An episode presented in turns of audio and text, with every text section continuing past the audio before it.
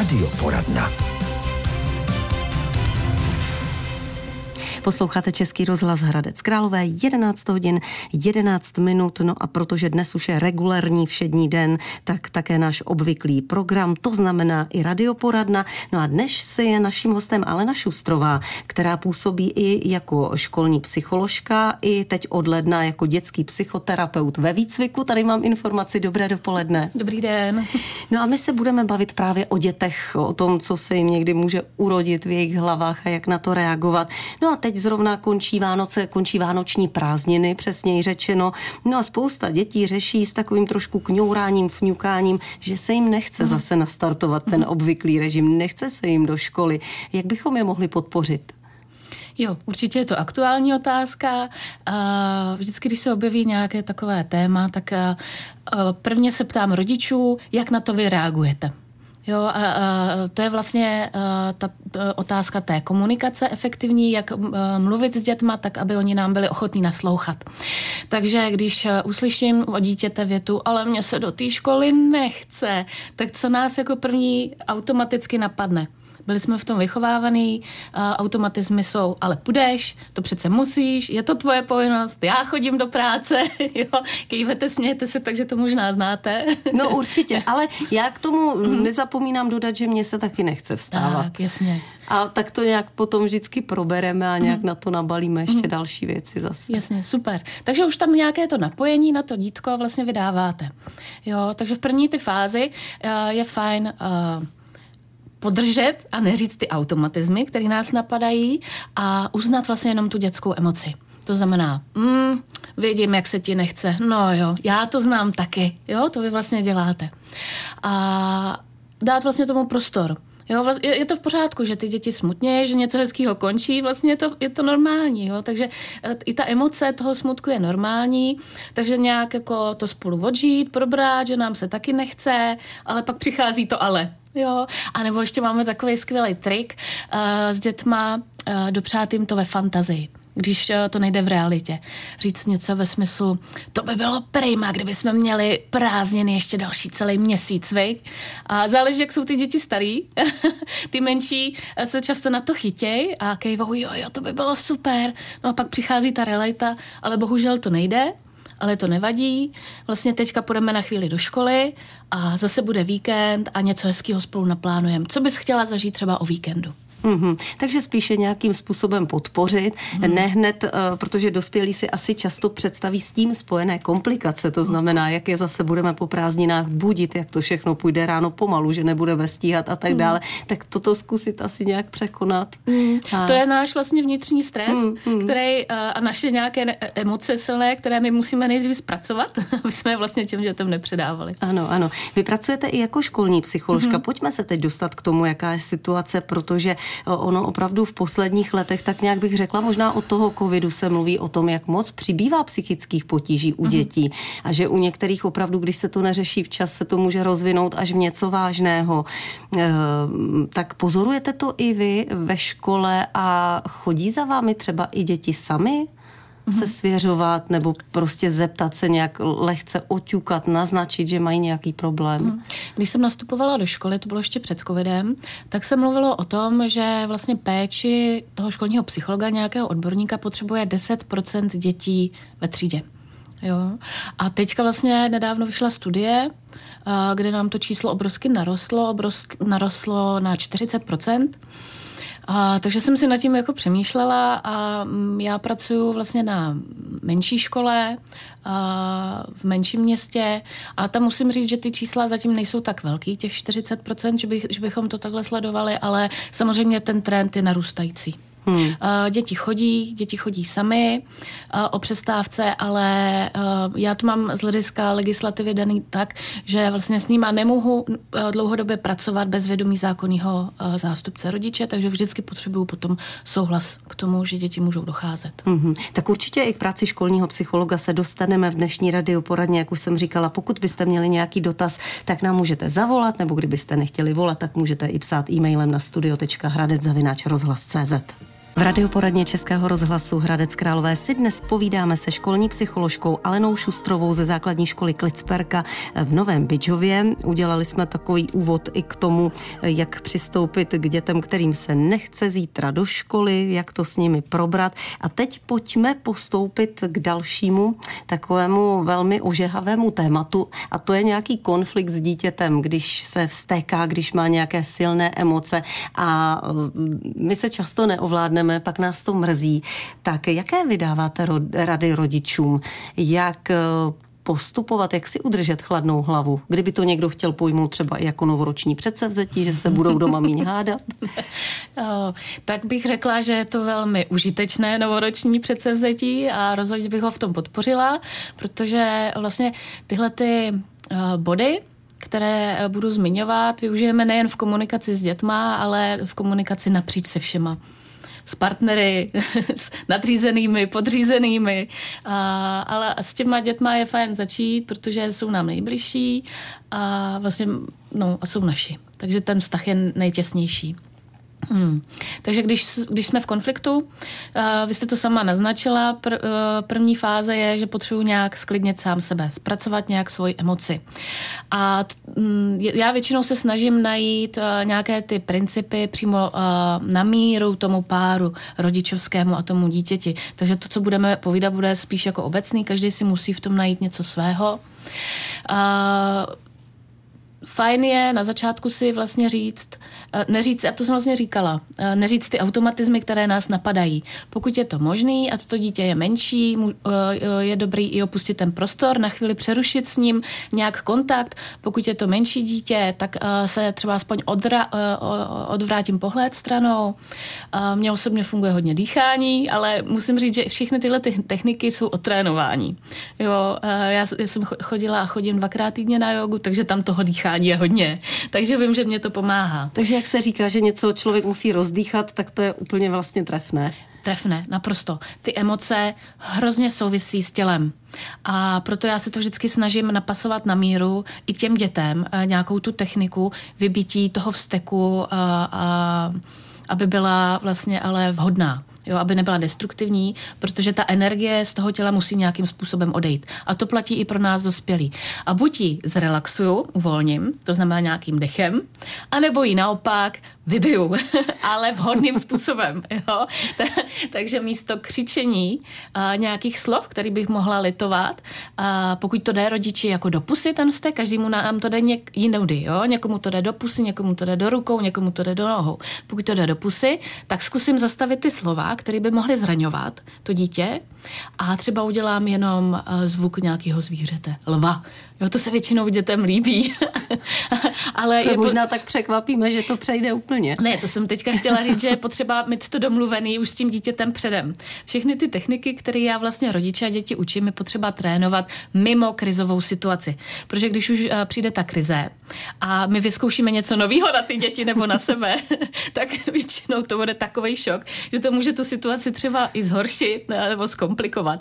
Takže uh, třeba je fajn si to domluvit s tím dítětem, záleží, kolik mu je let, říct mu, hele, eh, Pepičku, chtěla bych trénovat prostě, aby se nám spolu líp komunikovalo, takže se pokusím ty slova neříkat a místo toho třeba tady udělám lva. Hmm, takže Pepíček bude vědět, že když maminka zařve jako lev, takže už jde do tuhého. Asi tak nějak. Asi tak nějak. Dobře, tak, tak to, je, to bude první fáze, že to tady nějakým způsobem, co mi bude vyhovovat, rozdýchám v úvozovkách. Aha. No uh, a potom? Uh,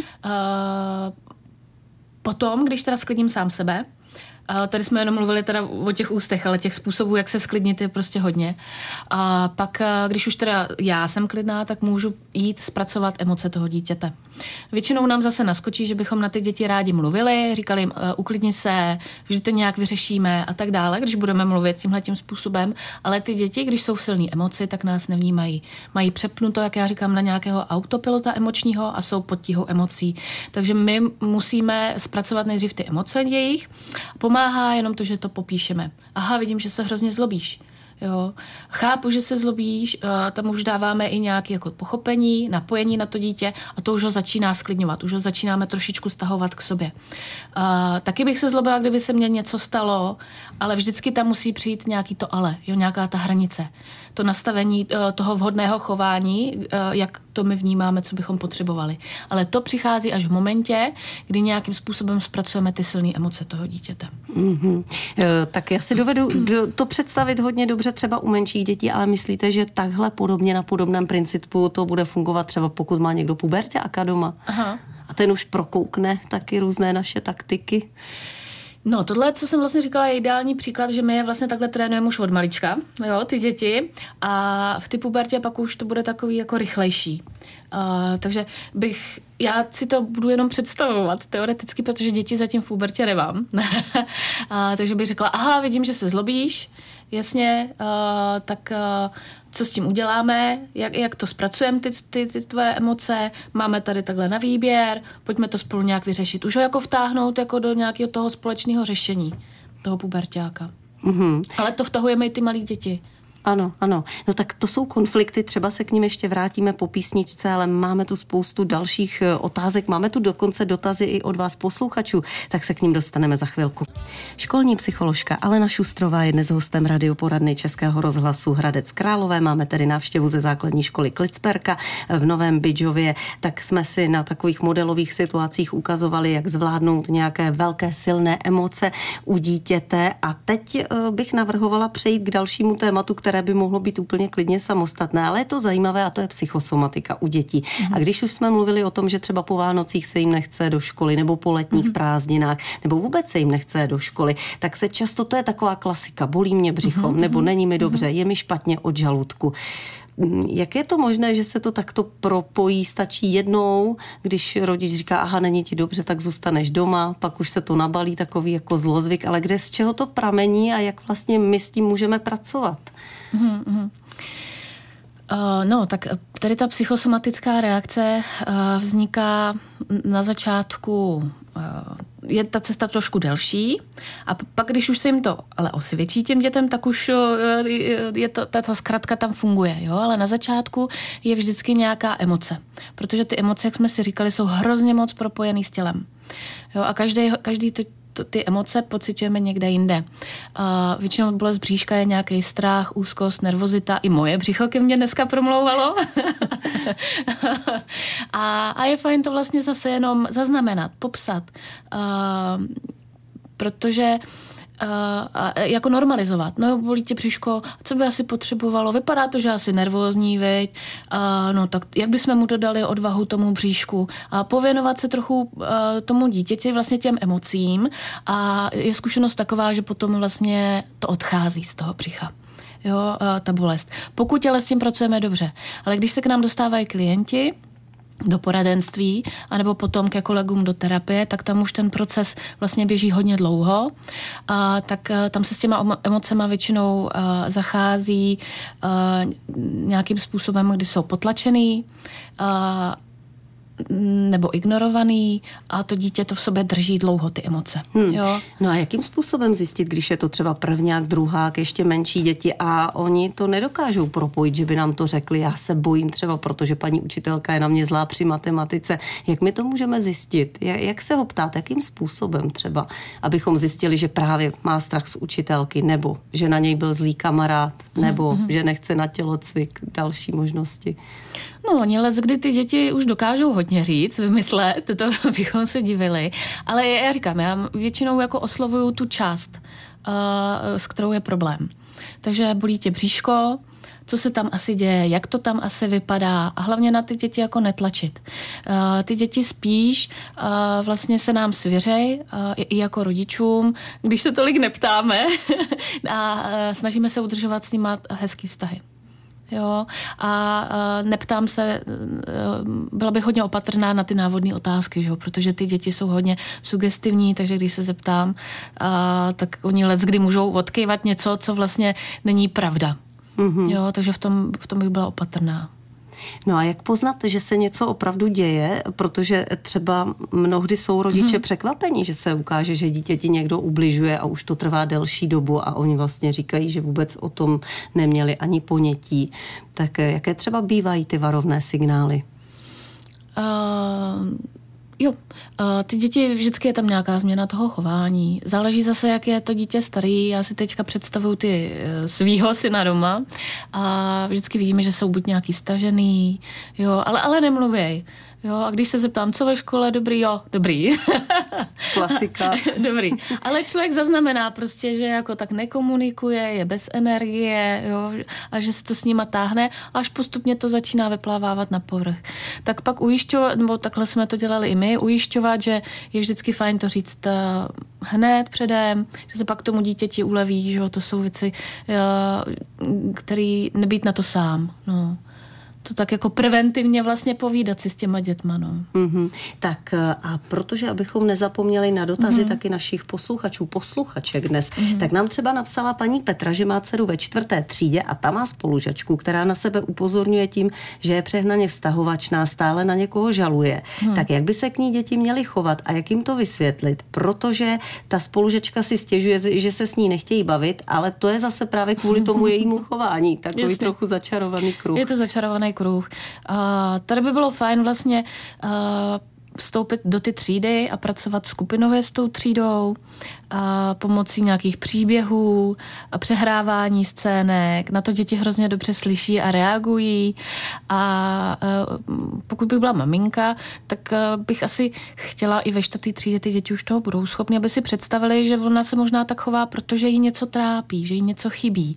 Jo, a No, tak asi takhle. Hmm. No a když mluvíte o těch skupinkách a tak hmm. podobně, tady těch aktivitách, tak třeba obrátit se i na školního psychologa nebo napsat to třídní učitelce no. nebo říct to třídní učitelce, pokud bude možnost. Určitě, určitě. Já uh, takhle k tomu vybízím i eh, naše rodiče, když se s nima setkávám v první třídě, když se něco objeví, komunikujte hnedka v první fázi s eh, třídním učitelem. Paní učitelky tam jsou, eh, jsou nastavené citlivě, vidí, jak ta třída funguje, jsou schopní vám hodně pomoct. Mm. Jo, takže já vždycky říkám nejdřív paní učitelka, zkusit to vyřešit společně a pokud se nezdaří, tak teprve až v té další fázi teprve psycholog. Ano.